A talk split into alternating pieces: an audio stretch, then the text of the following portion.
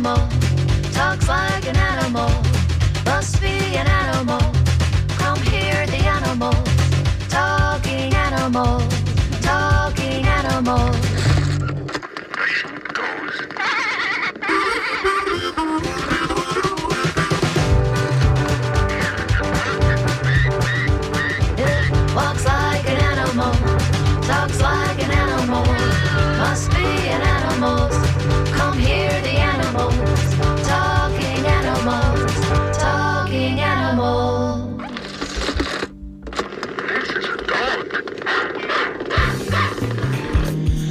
Good morning. This is Talking Animals on WMNF. I'm Duncan Strauss, and my guest today is Susan Hannes, Executive Director of Cat Depot.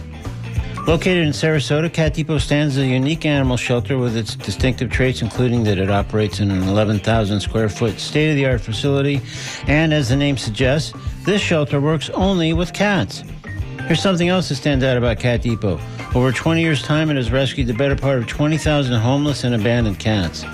In addition to the prodigious rescue and adoption efforts, Cat Depot characterizes its main services as affordable veterinary care, again, cat only, public education and family activities, and its community cat program.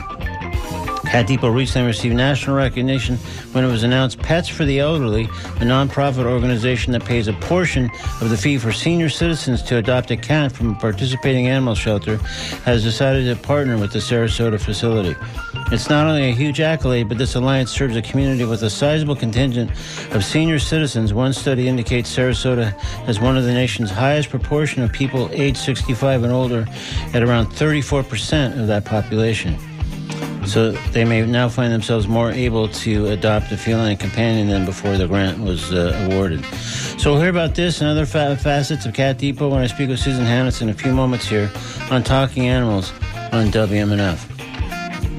Also coming up later in today's program, I'll speak with Julie Dennis, the Vice President of RVR Horse Rescue, a Plant City rescue dedicated to saving and rehabilitating horses that have suffered from neglect, abuse, or injury.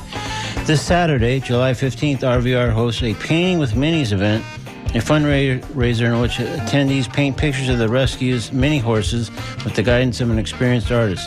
There's food and more involved. We'll hear about that all a bit later in today's show. Right now, though, let's discuss cats, cats, and more cats with Susan Hannes. With a reminder that I invite you to join the conversation by calling 813 239 9663, emailing DJ at WMNF.org, or texting 813 433 0885. This is Susan Hannes on Talking Animals on WMNF. Good morning, Susan. Good morning. Thank you for having me here. Oh, thanks for joining us on Talking Animals. And uh, of course, I'm eager to discuss Cat Depot, including some of the things I just outlined here in the opening moment there. But uh, before we do that, I'd like to learn a bit about you, the person leading this cat centric operation. So uh, let's trace some of your path to the Cat Depot, which I think is fairly recent from some conversation we just had sort of off air a moment ago. But when did you become a cat person? I guess that's a pivotal question. Oh, wow. I've always been a cat person. Um, we grew up with cats. We had cats that had a litter, actually. Um, I had cats all the way through my adult life until I had a set of twins, and one of them turned out to be highly allergic to cats. Oh, wow. I do. And I now have a dog. Oh, okay. Well, that answers one of my other questions, which is how you feel about dogs. So I guess you're pro dog, but so uh, no cats w- ever since the twins were born. Is that the idea? That is correct. They are 25 now, but I still don't have cats living with me because, of course, I do want my children to come and visit. And, Right. You know, I do foster. I'll take a cat home for four or five weeks, and Oh, I see.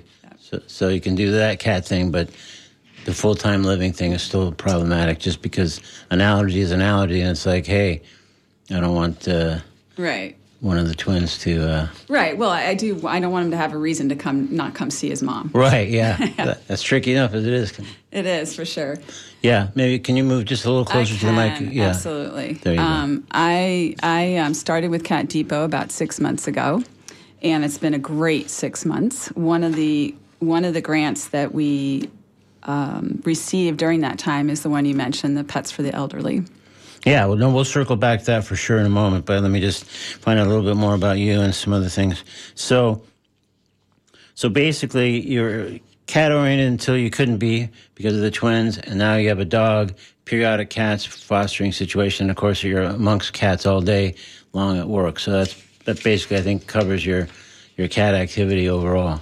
Pretty much so. Um, I've always been involved with animals in any in all kinds of ways, either helping with other people with their animals. Animals to me are just fabulous. I love animals.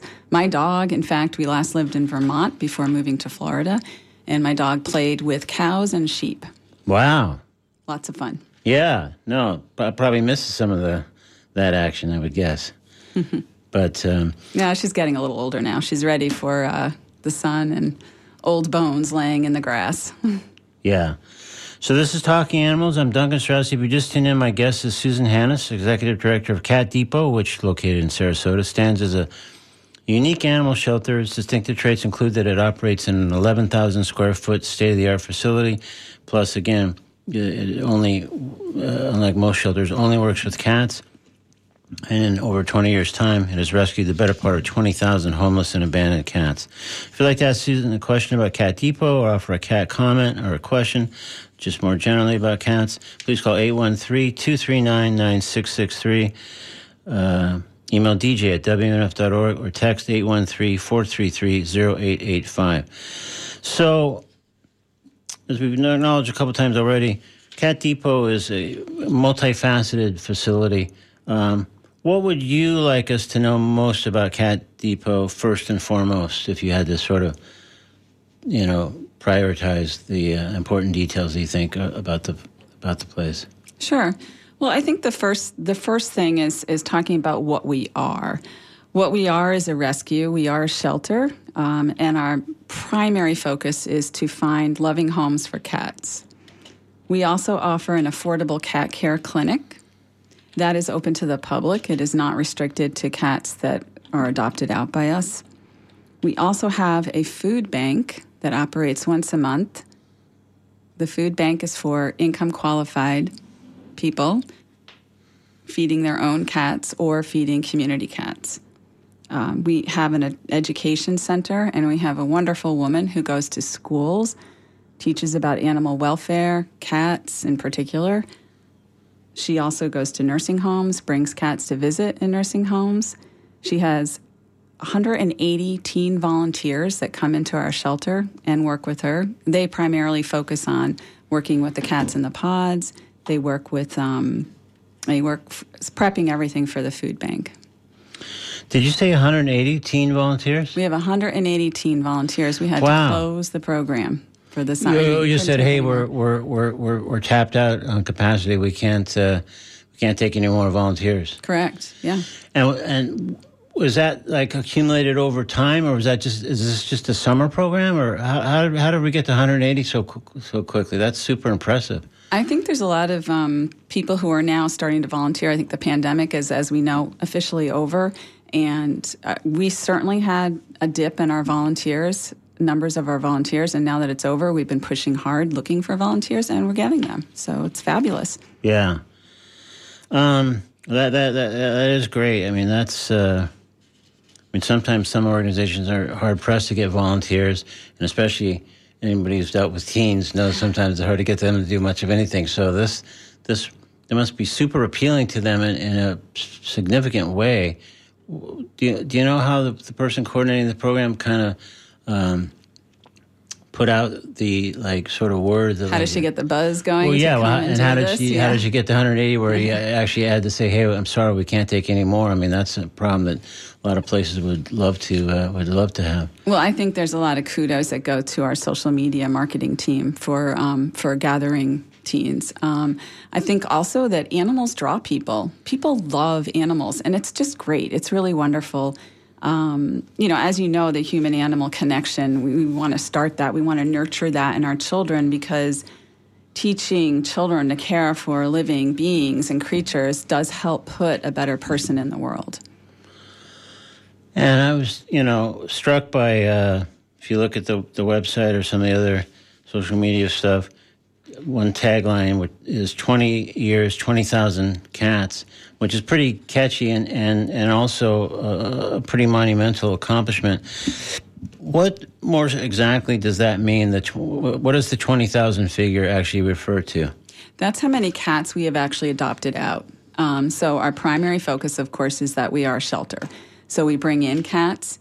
We have a medical team that goes over and takes care of the cats, and then we do put them on the adoption floor. Which our adoption floor, we have ten pods that can house up to ten cats. We don't generally put ten cats in a pod, but they can house that many. We usually have maybe forty at the most on the floor.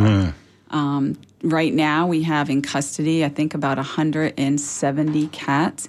But let me define in custody. In custody could mean that they are fostered out.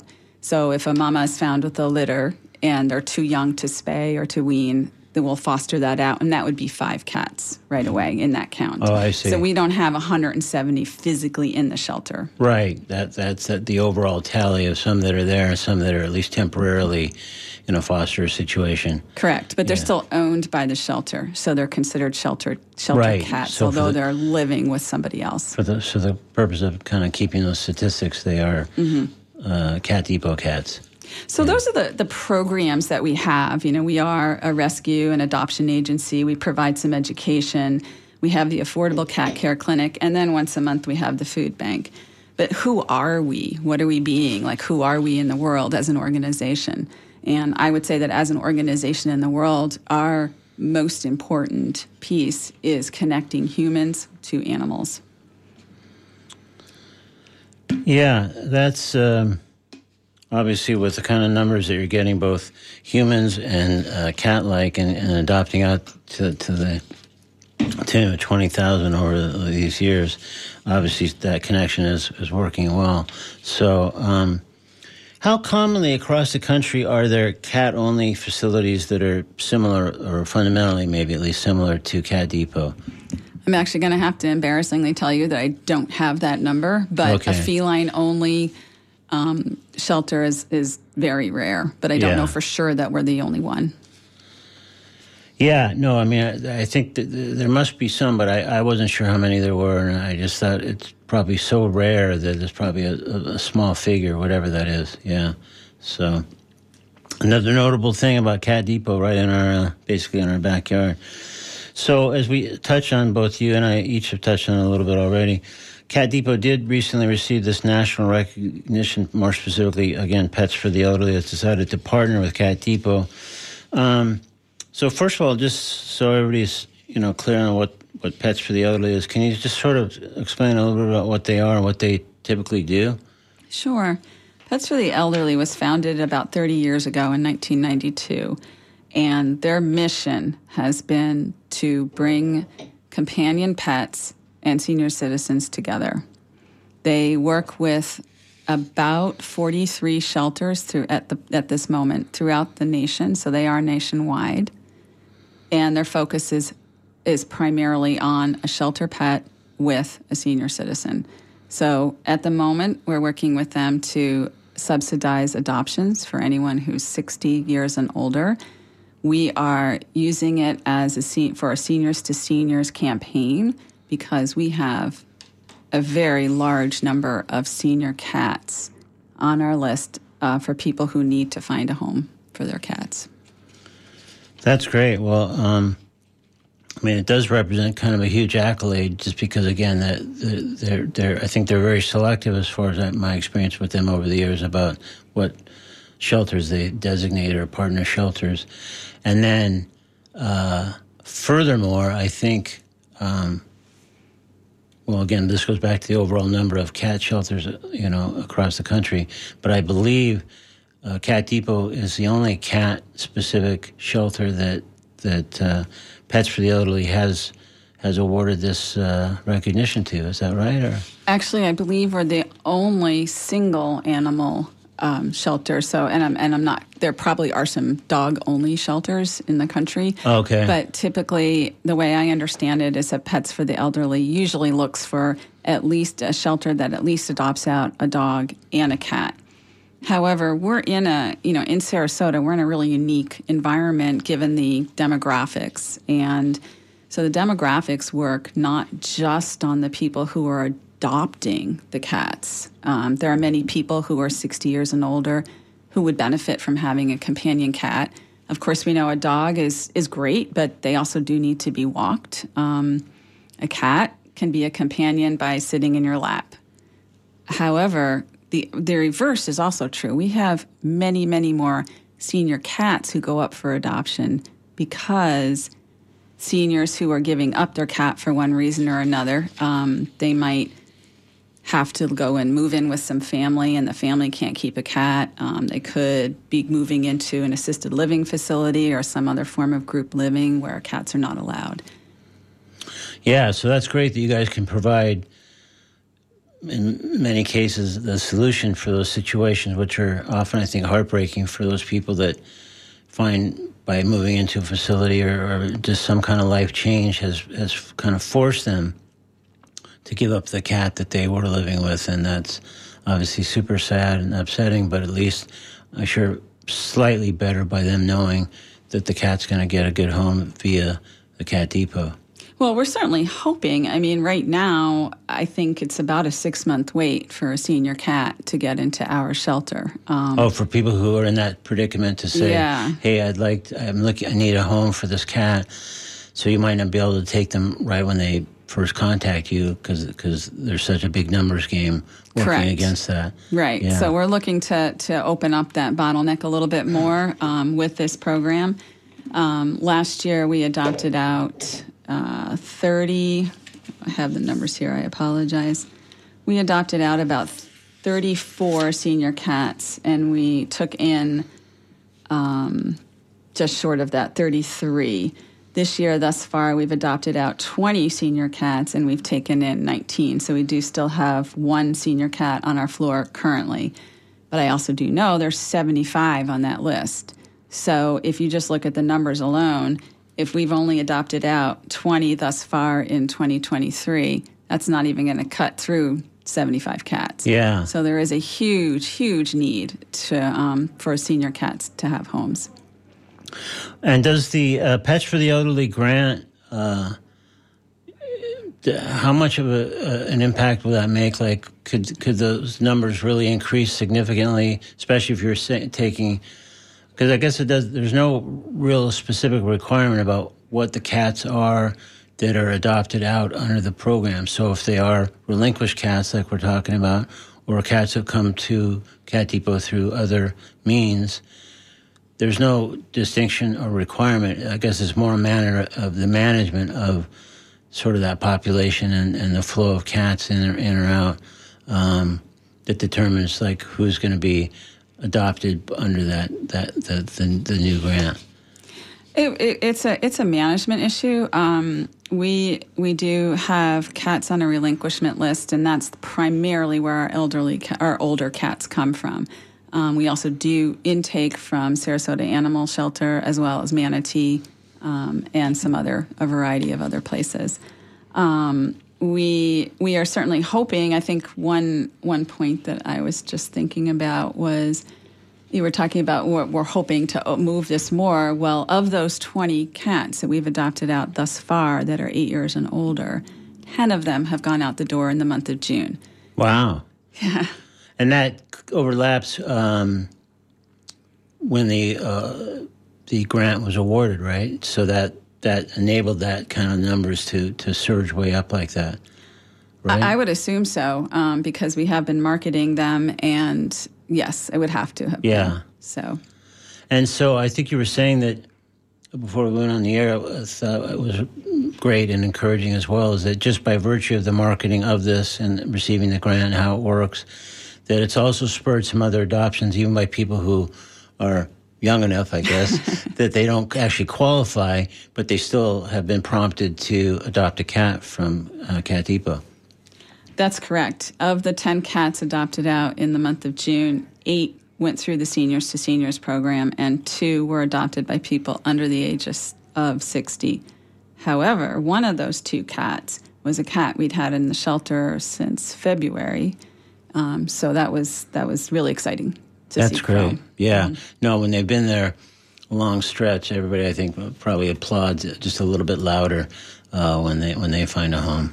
Absolutely. And it is really, really, really neat to see the cats that come in from, say, a rescue scenario and they're not necessarily socialized to humans. And as they, we socialize them in house, um, we, um, we provide their medical care, and then to some extent they'll work. They might go into what we call an office cat and, and live in an office. Um, where whoever is working in that office would also be working on socializing the cat.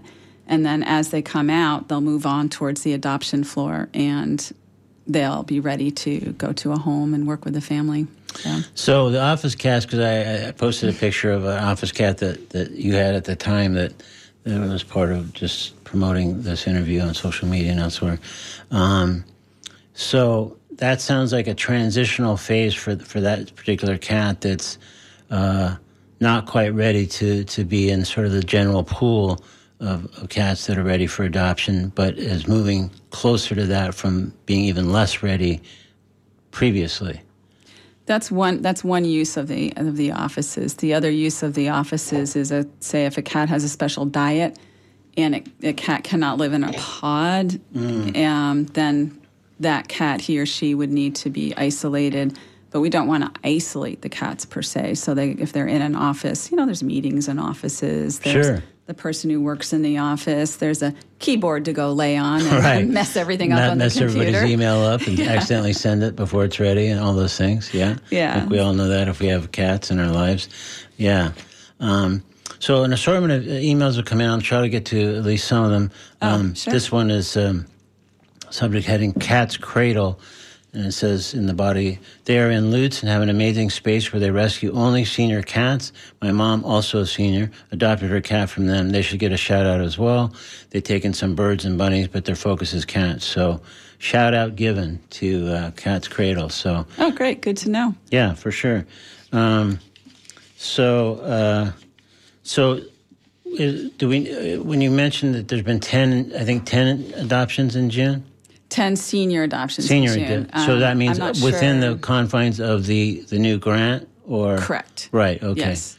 So you you obviously you're keeping statistics on those separately from any other adoptions that happen, just under the I guess auspices of the the grant itself. That kind of re, would require that, I would assume. Oh, correct. Yes, the Yeah. grant requires that we we um, as with any any grant, there's accounting issues also, and reporting Right. reporting goes along with that. Um, you need to have some kind of fiscal responsibility to the people donating the money, just like you would to donors. You need to let them know what's happening with the money. Yeah. And um, so have you met one or more of the people of those 10 that, that you know, did adopt under the program? I have not personally met any of the Yeah. people. I have seen pictures of them with the cats. Yeah. Um, I have actually not been in the shelter when people have adopted um, through that program. Uh, oh, yeah. Yeah, no. I know there's one man who drove from Tampa to Cat Depot to Wow. adopt specifically through that program.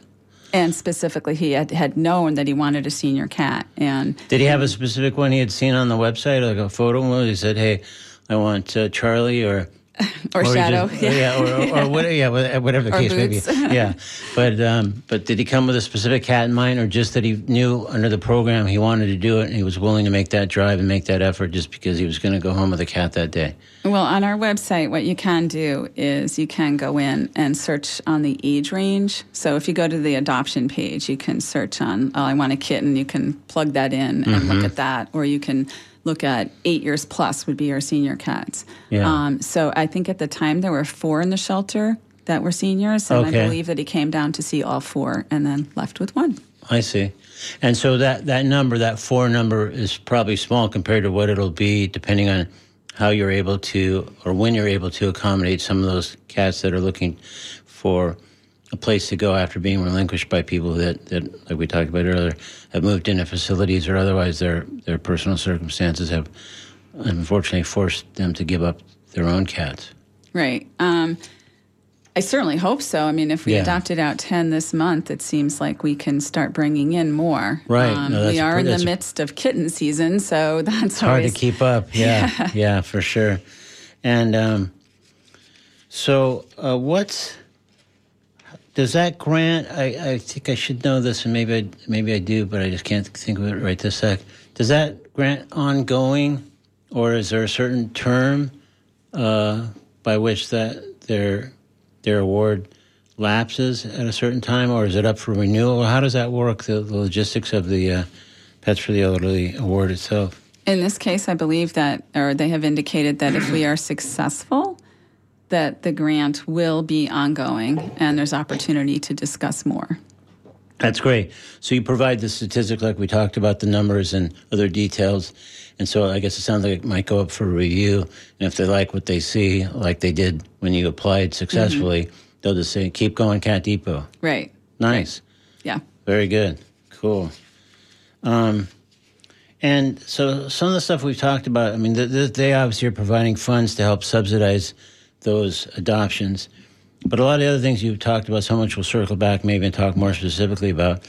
But I'm just curious because there's a lot of things that sound like they take a certain amount of uh, funds to keep going, whether it's you know vet care, other kinds of things that you mentioned so far. So how, excuse me, how is Cat Depot funded?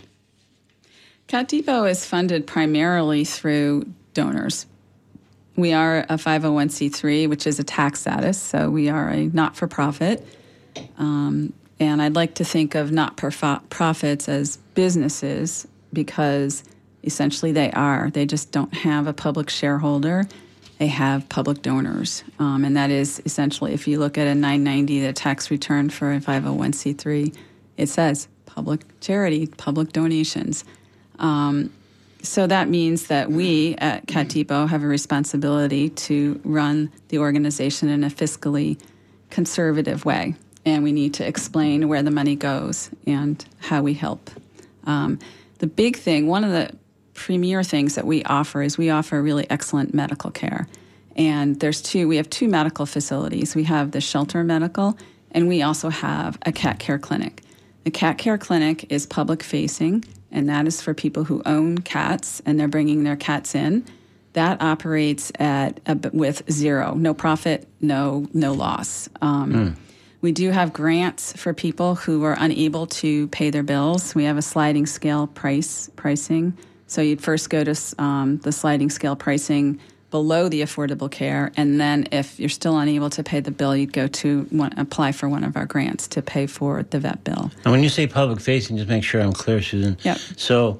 Uh, I haven't gotten my adopted my cat from Cat Depot, but I have a cat, and I'm, I'm having a tough time paying the bills, the vet bills, and the cat's unfortunately a bit ill. So, are you saying I could just come into that facility, say, here's here's my financial situation. It's it's temporarily, hopefully only, but it's a little bit rough right now. So can you help me with this? Even though I've had no history previously with Cat Depot. Correct. Yeah. Yes. Well, that's if, if operates as any other private clinic would operate. Except obviously much more affordable prices depending on your own ability to pay. Correct. Wow, um, and we've, I mean, a lot of people have read about this uh, escalation of pet bills as vets is just crazy, the pricing of it. So. Well, that's one of the many things I think that keeps a lot of people from adopting, right? There's the adoption fee, which of course a grant can help subsidize, but then there's, okay, but what's out there? Mm-hmm. You know, if they get sick or something happens or. Right. Uh, so. And that's certainly, I mean, you're actually pointing right to a place that I would want, I want to go to next, which is if you adopt, let's go towards when I say public facing, I mean anyone from the public can walk into it. We also have a shelter medical um, facility, which is a separate facility.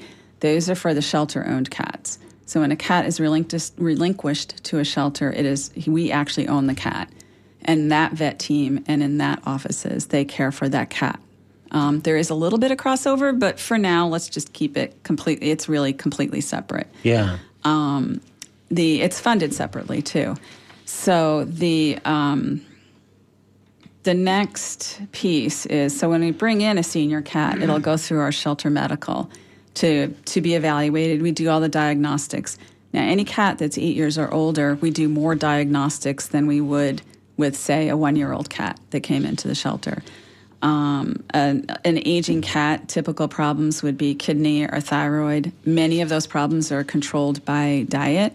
However, you're going to want to know that. So if you adopt a senior cat from us, we're going to tell you what's going on with that cat. We want you to know that.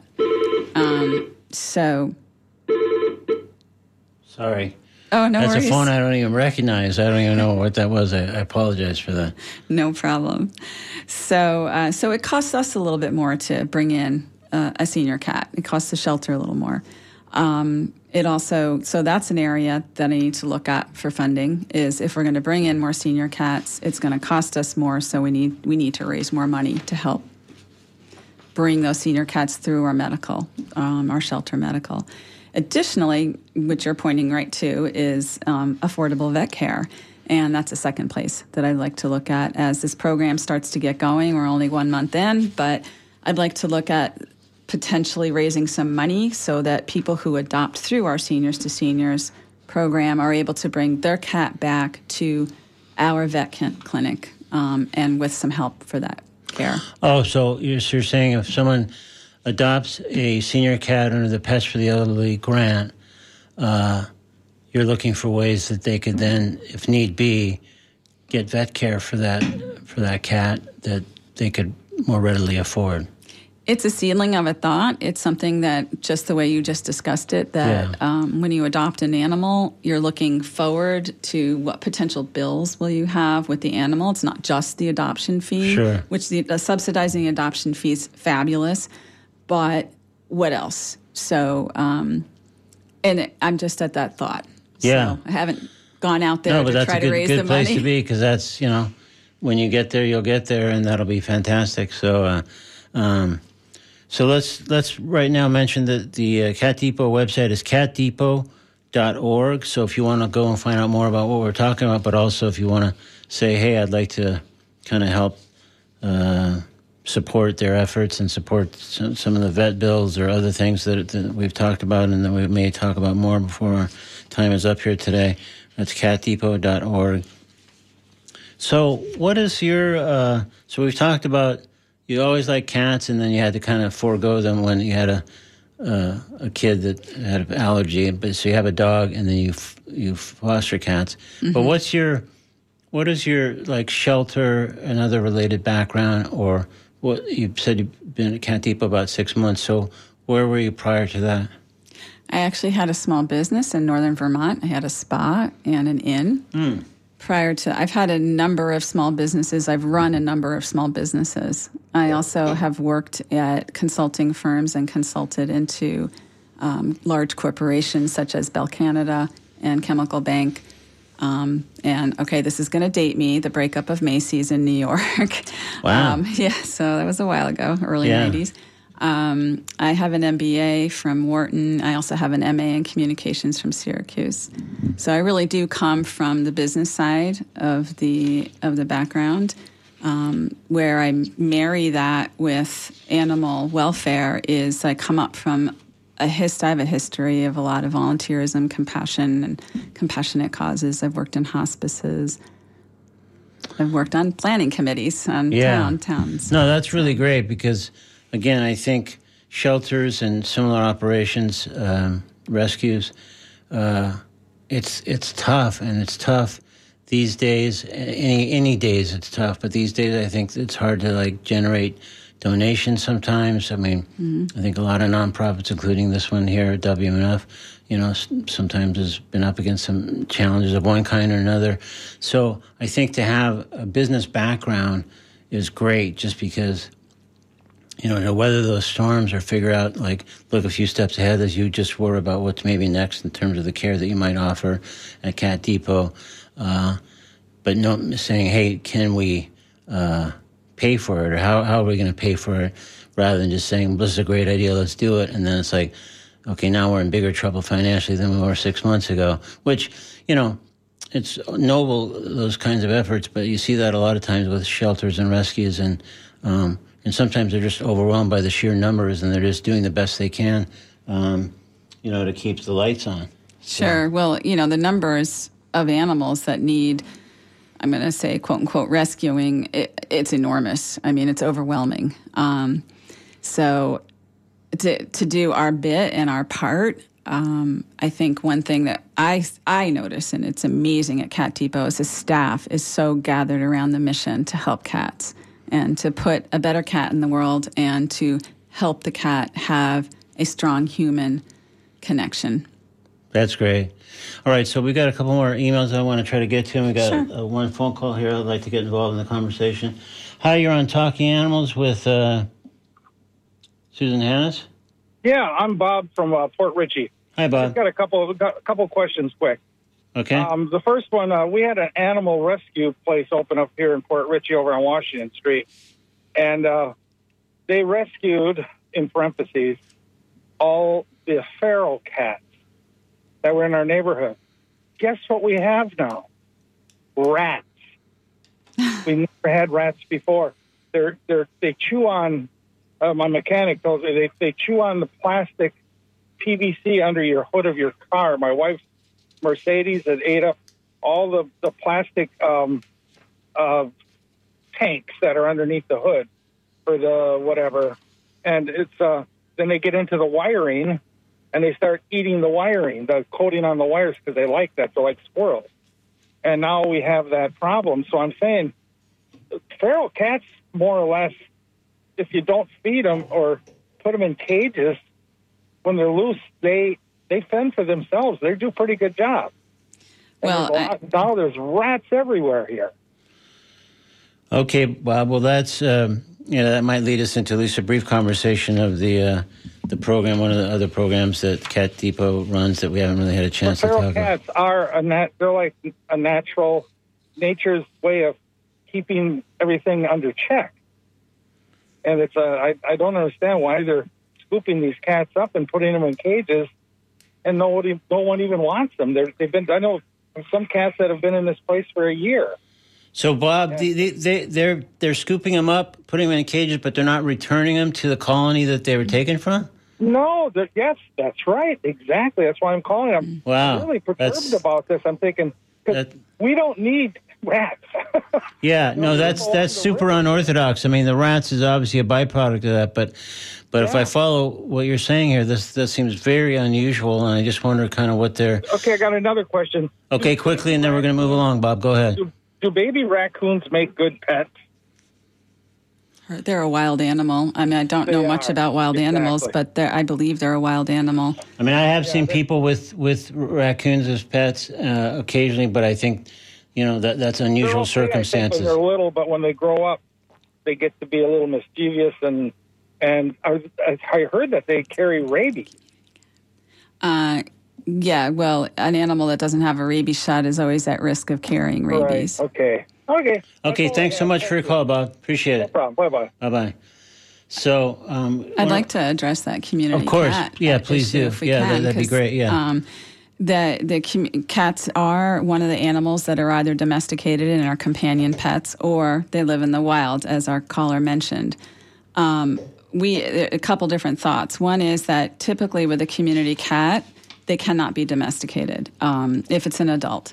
Typically, um, the cases where they're successful are community cats that have been let go and were living in a house before.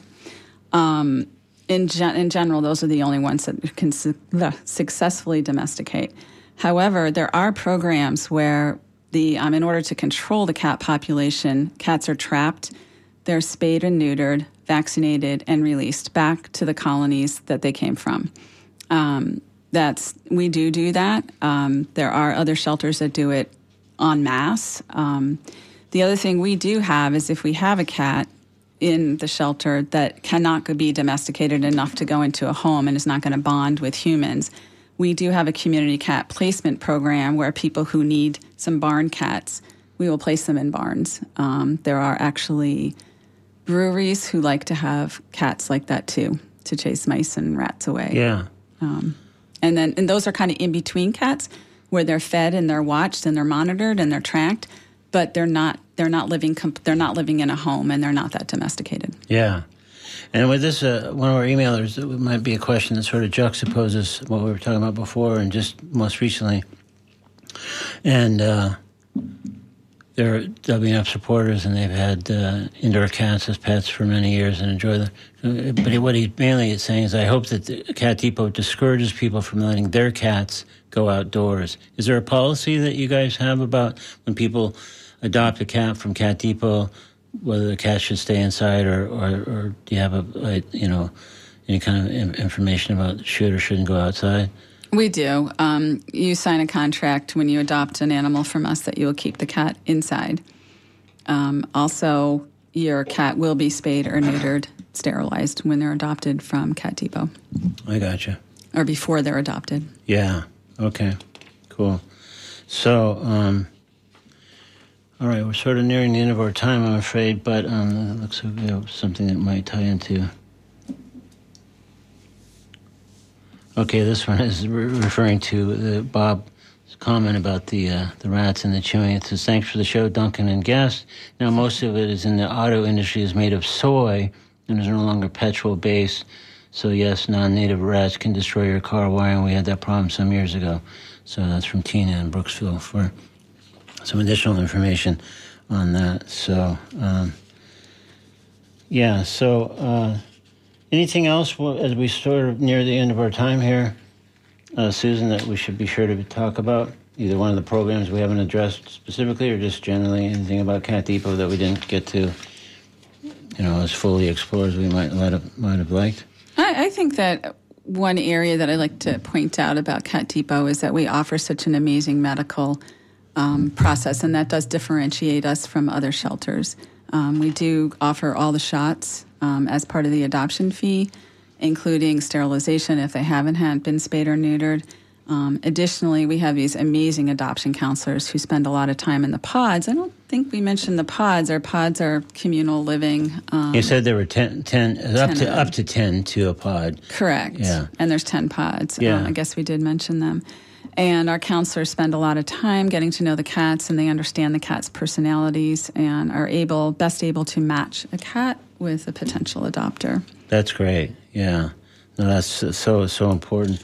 And one of the things too, before we um, I want to again mention the website is catdepot.org because another thing that people might want to consider doing if they're not already is volunteering there. Right? There's opportunities. What what kind of what are the main opportunities people have as volunteers at Cat Depot? We have roles as ambassadors where they can uh, essentially function as an adoption counselor, and those are the roles that are closest to the cats. We also really need volunteers to help us raise money, and we need volunteers with our food bank. Great. Okay, cool. Well, I think we have just about reached the end of our time here, Susan. I'm afraid to say it. I'd love to talk more about cats. I mean, who doesn't like talking about cats? And we, I think, I, I think I got most of the emails, not all of them. I'm sorry. There was there's a good number, and I'm glad we got Bob in on the phone as well. But again, this is Susan Hannes from Cat Depot. It's catdepot.org, and of course, they're also on social media. You can check them out. And um, and again, if you might want to send, send a few bucks our way, that would be great, or and or uh, volunteer, help out. Um, that would be great too.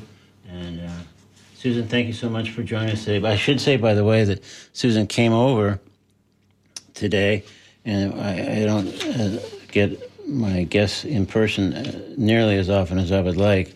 And so I appreciate that you drove over, and here we are face to face, and um, I appreciate that. It's been fun to sort of get to know you and have a have a actual real conversation, which I don't often enough get to do on talking animals. So thank you for doing that. You are welcome, and I really appreciate your having me here and being able to talk a little bit about Cat Depot and Pets for the Elderly and some of the other things that we're working on. Thank Great, you. for sure. Cool. Okay, so in a moment I'll talk with Julie Dennis of RVR Horse Rescue, the Plant City Horse Rescue, holding a fundraiser this Saturday, July 15th, called Painting with Minis.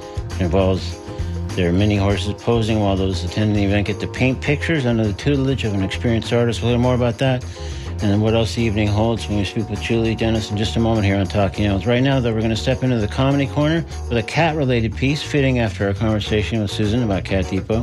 This is Nate Bargatze with a piece called Fat Cat in today's comedy corner on Talking Animals on WMNF.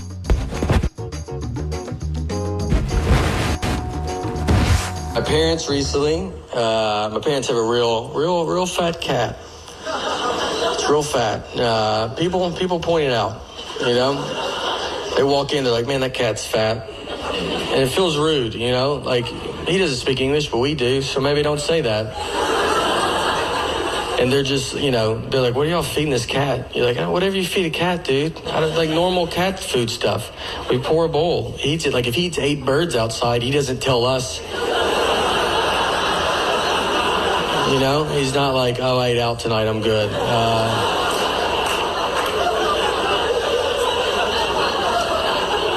and then they're like, well, y'all should do something. You're like, what do you think we're not doing? Do you think he has a gym membership and we don't drive him to the gym? He's a cat. That's his gym membership. He's, he's a cat.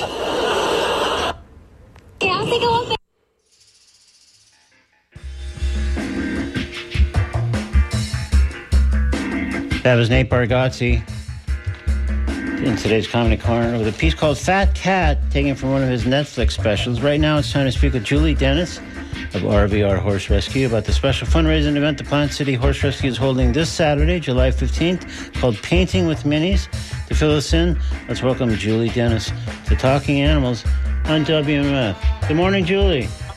Good morning. Thank you so much for having us today. Oh, thanks for joining us on Talking Animals. Let's start by asking you to give me a bit of a an overview of RVR Horse Rescue, just mainly kind of its, I guess, its history and its mission. Okay, RVR Horse Rescue. Um, we're located in Plant City, and the mission of the rescue is we take in and rehabilitate injured, neglected, and abused horses. So, uh, our founder started this uh, quite a few years ago, even before she formed her nonprofit.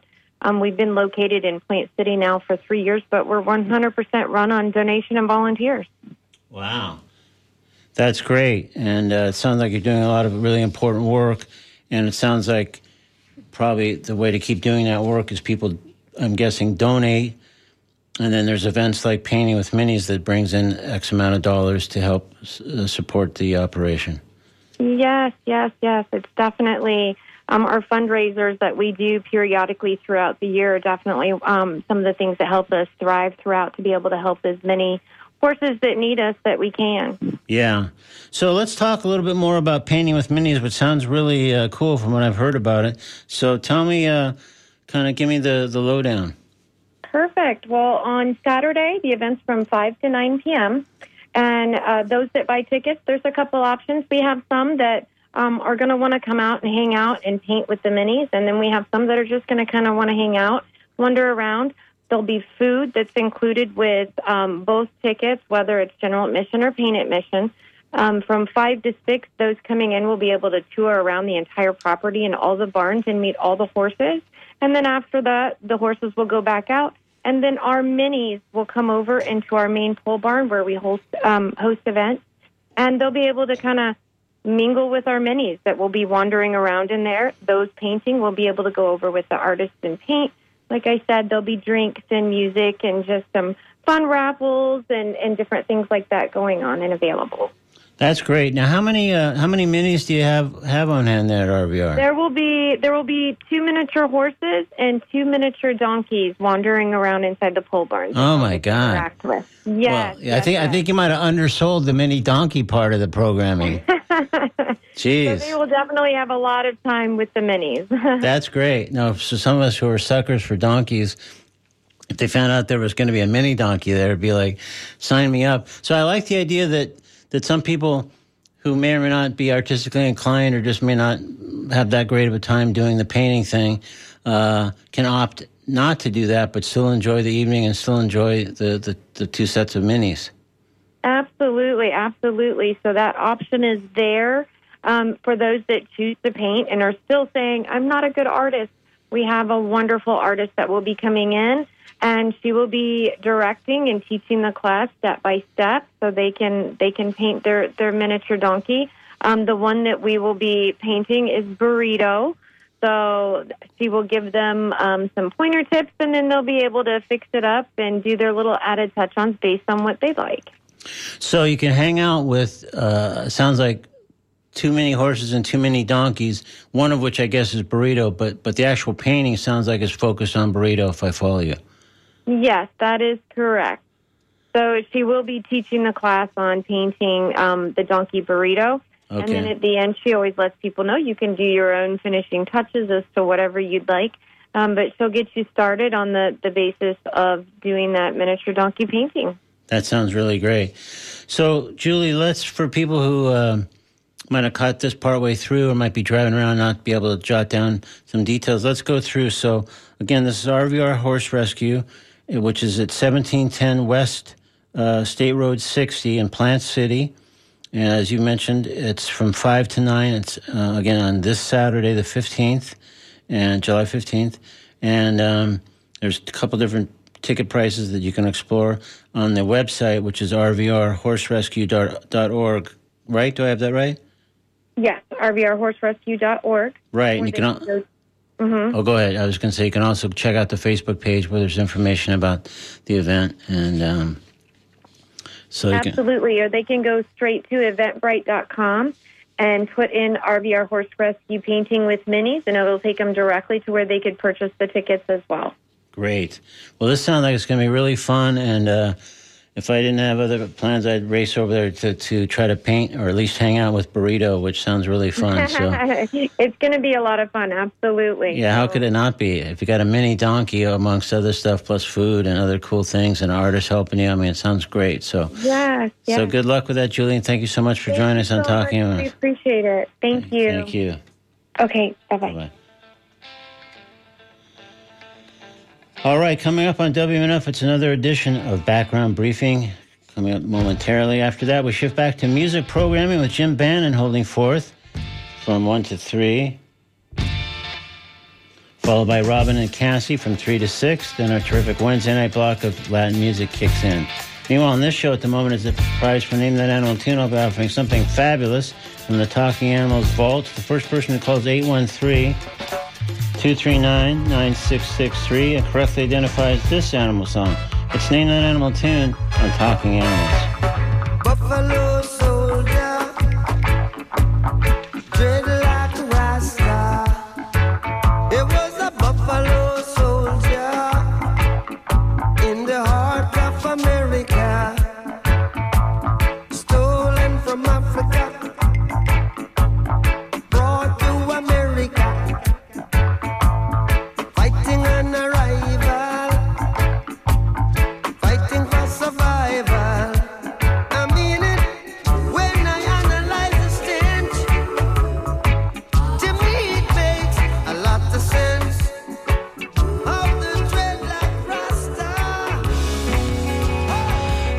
If you can name that animal tune, we'll take your guests off the air after we finish up the show because we have just about reached the end of today's edition of Talking Animals on WMNF Tampa.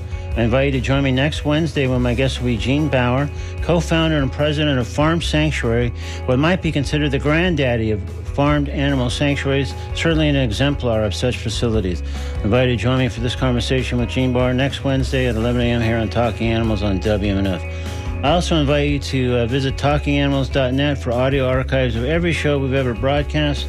Apple Podcasts are available there too, as well as on other podcast platforms. There are also links to our social media pages and more. Please uh, also subscribe if you'd like to our newsletter to find out about our guests a couple of days beforehand and other news from the Talking Animals world. I'm Duncan Strauss. Thanks very much for listening. Have a good week. Be kind to animals, be kind to others, be kind to yourself.